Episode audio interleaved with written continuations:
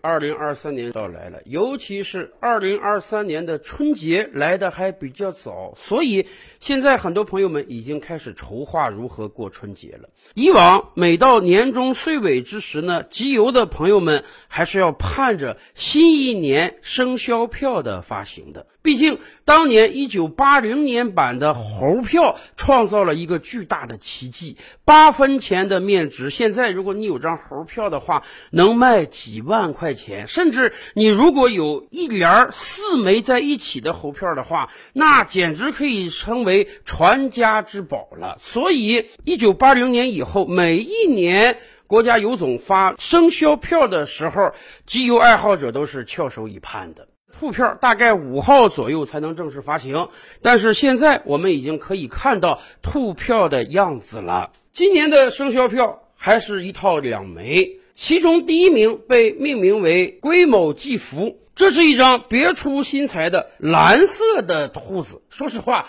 蓝色兔子在自然界中似乎是见不到的。更关键的是，这只蓝兔子长了两只红色的眼睛。看起来不太乖巧的样子，甚至让很多人有了妖媚的感觉。据中国邮政报报道称，这枚某兔是黄永玉大师亲笔创作的，同志热烈、奔放、自由。希望大家通过这枚生肖邮票，能够感受到潇洒、喜悦与幸福。然而，很多人看到这枚邮票之后，却感受不到这些字眼儿，只是感觉这只兔子怎么这么怪。说实话，我觉得从某种意义上讲，今年这个邮票选的还是挺成功的。为什么？因为它成功的激起了大家的吐槽欲望，他成功的把生肖邮票的发行形成了一个亮点。不知道会不会有很多人因为这个原因，啊，主动的去买几枚生肖邮票呢？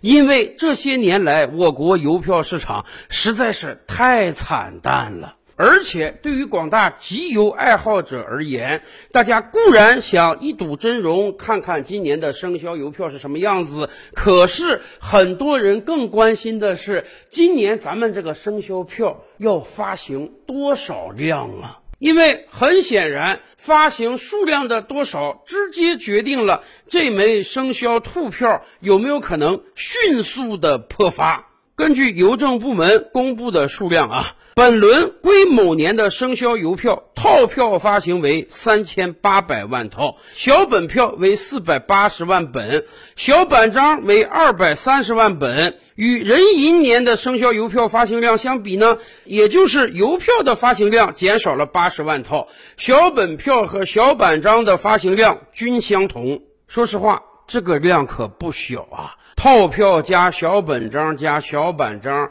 林林总总，这加起来快有一亿张邮票发行了。要知道，我国拢共才有十四亿人口，而且今天还有集邮习惯的人数量有多少呢？所以可以预见，这样巨大的发行量，哪怕这枚兔票引起了再多争议，引发了再多的吐槽，它的价格也上不去，很有可能用不了几个月，它就会迅速的破发。邮票最初被生产出来的时候，它其实是一种货币的替代。百多年前，当我们没有电话、没有电报，只能通过书信交往的时候，我们是要付给邮递员工资的。所以邮票被设计出来了。邮票是有面值的。我们买邮票的目的就是为了给邮递员开工资，让他帮助我们鸿雁传书。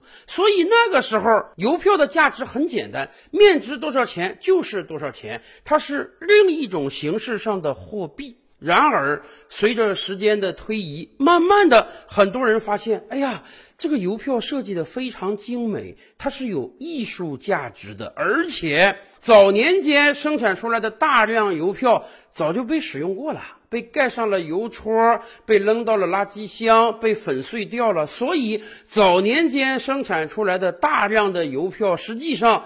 都被消耗掉了，能够流到市面上，而且品相完整的数量非常稀少，以至于啊，慢慢的邮票变成了一种收藏品。咱们知道，中国人是非常喜爱收藏的。我们拥有着几千年的历史，所以各种各样的文物啊，它都是价值连城的。甭管是秦朝的盆儿还是宋朝的碗，你要是家里有一个，那你真是发了财了。然而，对于普通老百姓而言，我们想收藏古董，这个难度很高。一方面，咱没有这个专业知识；另一方面，古董存世的量也不是那么多。所以，几十年前改革开放之初，当普通老百姓手里有了点钱，开始研究各种各样收藏品之时呢，哎，邮票横空出世了。一方面，邮票是日常使用品，谁家里当年没有几张邮票呢？收藏起来相对容易。另一方面呢，邮票的价值并不是很高，哪怕是稀世品，当年的价格也没炒上来，所以普通人也有收藏的可能。于是，经过十几年的发展，到上世纪九十年代，邮票的收藏形成了一个高峰。那个时候，几乎每个城市都有大大小小、各种各样的邮币市场。上到退休的老年人，下到中小学生，我国形成了很大一批集邮爱好者。到今天，很多人家里还或多或少收藏了不少当年的邮票。对于集邮爱好者而言，收藏邮票是既有艺术性又有收益性的事情。很多集邮爱好者说，咱们国家和外国发行的各种各样的邮票，那单独拿出来绝对都是艺术品啊！那都是一代又一代艺术大师经过精心创造。制作出来的邮票有很多都是名家的传世作品，在那样一个科技不发达的年代，我们家里有一些邮票，不时的拿出来把玩欣赏一下，倒是也有助于提高我们的艺术水平。虽然邮票实际上妥妥的是工业品，是印刷品，按道理讲，它跟书画作品是没法相比的。然而，在那样一个特殊的年代，确实邮票的价格是越来越高了。继而，很多人集邮的目的也变成了希望自己的资产保值增值。尤其是一九八零年的版猴票，那一版猴票是我国第一年发行生肖邮票。最开始啊，很多人根本没有意识到这一版猴票巨大的艺术价值和收藏价值。有很多人买了猴票，那就当做普通邮票使用掉了，寄信用猴票，因为猴票当时也值八分钱啊，也可以寄一封信。再加上本来猴票当时的印制数量就很稀少，大概只有几百万枚，又有大量被消耗掉了，所以物以稀为贵。这一版猴票的价格才打着滚儿的往上涨，而猴票价格的飙升呢，也让很多人看到了希望。买的时候八分钱，现在几万块钱，投资什么能有这样巨大的回报啊？所以集邮的人热情也越来越高涨。然而，很多事情是要有最终的接盘侠和承载力的。过往二十年，我国房地产一路高歌猛进，你在任何一个城市买房都只涨不跌。然而，过去一整年，我国房地产进入到冰冻期。大家看到了，原来房子并不是只会上涨不会下降的。到今天，很多城市的房价甚至倒退回了三年之前、五年之前。有很多人甚至抱怨说：“我当年辛辛苦苦交了首付，贷了七成贷款买的房子，现在我这个房子如果卖的话，连还贷款都不够，我生生把自己逼成了负资产。”是的，房价上涨，它也有个基本逻辑，那就是你这个城市得有足够多的接盘侠，大家得足够有钱去承载你这个城市房价的不断上涨。如果大家都没钱了，如果各个行业都遭受到了疫情的沉重打击，那么谁能承载住这只涨不跌的房价呢？说实话，从某种意义上讲，房地产跟邮票还不一样，因为好歹房地产它还是有它的使用价值的。对于那些已经沦为负资产的人而言，毕竟房子还是我的，我还能在这个房子中居住。房价虽然跌了，但是如果我短时间内不卖房的话，我就全当房价没有跌，哎，我还是能支撑得住的。可是邮票不是这样啊，邮票最开始被生产出来的时候，它是有价值的。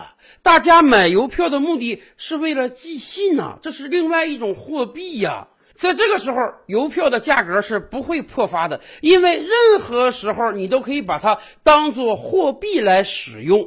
所以，慢慢的，大家形成了一种迷思，那就是邮票价格只能上涨，不能下降。我现在大量的购买邮票，就是在给子孙攒财富。然而，随着时间的推移，咱别说寄信这种行为了，连 BB 机都没人用了，连手机短信都很少有人发了。我们今天进入了一个交流无比顺畅的时代，所以不会有人再用邮票去寄信了。那么，邮票的基本价值它就没有了。你买来的大量邮票，不管它的面值标的是多少，实际上它就是一团废纸，你根本就没法使用。而且，由于过往几十年我国邮票市场的高歌猛进，所以每一年相关部门在发行邮票的时候，这个量都是巨大的。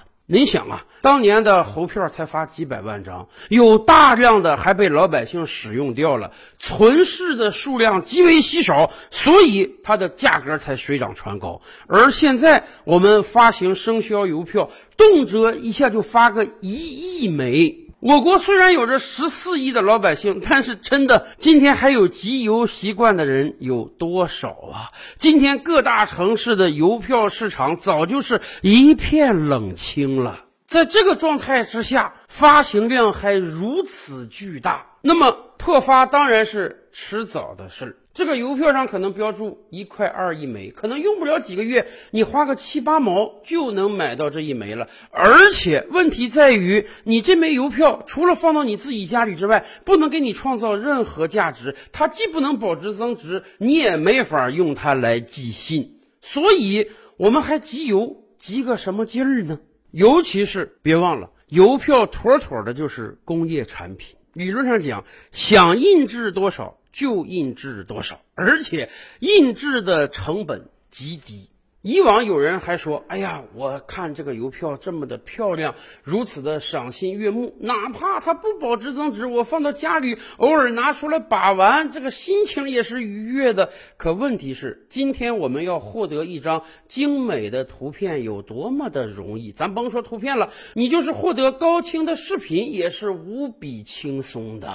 我们不再是那样一个艺术匮乏的时代了，所以邮票这种工业品，它的艺术价值几乎就趋向于零了。